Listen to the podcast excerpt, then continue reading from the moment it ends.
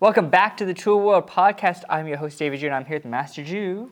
Hello there, Mr. Jew. How's it going? It's going pretty good. You notice I have my legs crossed? Oh, yeah. That's not a good thing. No. No, remember coaches or umpires, both feet flat on the ground, mm-hmm. hands on your lap. Mm-hmm. Don't cross your legs. Mm-hmm.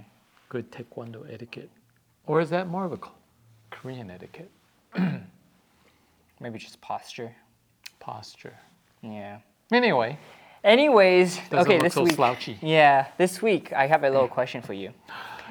okay. So previously in the past, we've talked a little bit about um, some students that maybe want to continue Taekwondo through uh, virtual. Why would you do that? Well, you know, like they, they move. we've had some people kind of move out of the area. They're kind of interested, um, and I think we've kind of come to the conclusion that with like color belts, that is a lot of the foundation, and it's a little bit difficult, especially you know if they're really young, if they're um, you know really low in rank. It's hard to see, and they don't get some of the aspects of taekwondo that you would get uh, being in, class. in class, right? But my question for you today is let's do the opposite. They're a black belt. Maybe they're an adult and they move out of the area because of their job or personal reasons, right? And they want to continue virtually. Is that okay? Can they still continue to progress in the rank as well? You know, I've been thinking about that as well, and I, you know, I, I'm uh kind of a fan of virtual, but then I'm also kind of like, ah, it's not the same as virtual. I mean, as in person.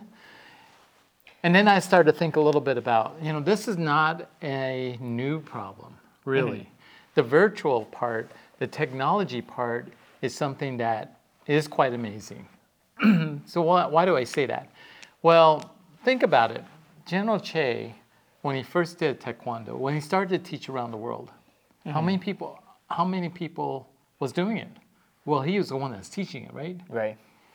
And so he's got to get all these instructors on the same page. Mm-hmm. So I think in the first phase, he did have black belts, he did know people, he did know instructors around the world, mm-hmm. And he asked them to teach Taekwondo. Mm-hmm. I think Jhoon Rhee is considered the father of American Taekwondo. Right. Right? And he does the ITF pattern. Okay. And but he he does it slightly different, mm-hmm. right? And I think that was true around the world because you know maybe their background was not with General Choi at the- at the time, mm-hmm. right? But he did convince them to maybe teach Taekwondo. Yeah. And so that's, I think, where the IIC came about. It's a way to make sure that everyone was on the same page. And so he started doing all these seminars around the world, mm-hmm. right? Right. But, you know, not everyone can go. And um, he was only one man. Mm-hmm. You can't go everywhere all and teach all tho- those classes all the time. Mm-hmm. And so, is it what, what? Where am I going with this? Is you know, I was kind of in the same boat because I did train with um, Grandmaster Sabree Salleh down in Santa Barbara. But when I graduated, or when I I moved out of the area, mm-hmm. and I was a first degree black belt, there was no ITF in the area. So what was I supposed to do? I could I did look at other martial art. I said, no, that's just not for me. I need to do taekwondo. Mm-hmm. But he was too far away, right? Mm-hmm. And then he moved, and then Grandmaster Wheatley um, kind of took over the his studio, and he started developing his own thing. So what did I end up having to do was travel four or five hundred miles. So that was only every three months or six months Right. to get some kind of training. And usually, when I went down there, is to take some students to to get tested, and there was a little seminar. Right. It wasn't like day to day training. It's not. And um, maybe I, occasionally I would talk to him on the phone. Hey, sir, uh, what about this technique? And he might explain that on the phone. Right. And do we have that now? Yeah, absolutely. We still have that because people ask, well, I moved to Washington. Is there any school?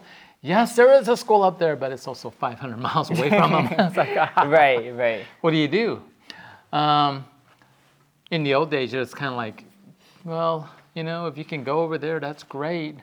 But you, if you're talking about maybe a kid, a mm-hmm. teenager, you, that's probably not going to happen. I mean, It can happen. Mm-hmm. That person has to be really dedicated and really wants to progress on that. Mm-hmm. And so, virtual, I think for a black belt, when they have a lot of the fundamentals, ideas, the concepts, I think it's possible, as we are still doing some of that as well. Right? Right. It's not the same because, um, well, I do a virtual classes a lot of times, and it's kind of just tied into my class, regular our regular classes. Yeah. And then I try to, I mean, it's different. You you got to teach your class, and then you got to help the guys on virtually. Right. But unless you can watch them, you can't really help them that much. Mm-hmm. But they Right. get an idea because I'm explaining certain things in the class that maybe they might have picked up. Uh, you'd have to ask them for sure, right? Whether that's a good thing or not a good thing. I don't. I kind of think it's a good thing though. It keeps them engaged. It keeps them. Maybe it brought up questions about, but it really is up to that person to, to train, and then maybe go, how do you do that technique? Oh, I think Master Jew said such and such, Right. and that actually happened. I noticed a couple students doing that. Oh, you're you're doing what I talked about the other day. Right. And so, yeah, I think so. I think it's possible. Mm-hmm. What's your thoughts? Yeah, I know. I, I totally agree with that. You know, black belts should have that fundamental or mm-hmm. foundational skill set, and then continuing, you know, wherever they are is, is a good thing. Well, if you can do more of that, it's going to help a lot, mm-hmm. right? It's not. right. I mean, I think if I could tune in onto a class like that every week, uh, I, I think I would have been a lot. I definitely would be more knowledgeable than just going and seeing my instructor every three months or six months or a year, whatever it is. Right. Right. Right. Maybe only preparing a little bit before the test, then, and then, then not. Right. Dialing for dollars here. Yeah. yeah exactly. yeah. Um, but that shouldn't be the reason why we do that. It's because you wanted to, to learn. Again, I think that's uh, going to be a. I think it's going to be a kind of a. You're really going to be testing those tenets of Taekwondo, right? Mm-hmm. Perseverance. It's hard enough for people to just, just to come to class, mm-hmm. right? This, And then to be able to Do it work online? out on your own. No, no, work out on your own is even harder. oh yeah, So at least doing it virtual that's gonna be a- hard. it's hard, but it's a step better than doing it on your own. Yeah, yeah. No, I mean, if if you can't find yourself working out and you go, you know, there's a virtual class on this at this time and this day, and I'm gonna jump in on it. At least you got that, Right. right? I mean, it's that's just one of those things that um, happens to everyone. You know, it's hard to get to taekwondo. You know, we got other things to do, and then hard is it? Oh, it's too hard to get online. or Whatever. Right. So it is a. that person really wants to do it. Would would make it work. Right, right. All right, let us know your guys' thoughts on uh, black belts continuing once they move out of the area. Yeah, you guys keep working out. That's right. And as always, don't forget to be safe, Keep training. and we'll see you guys next time. Pick one.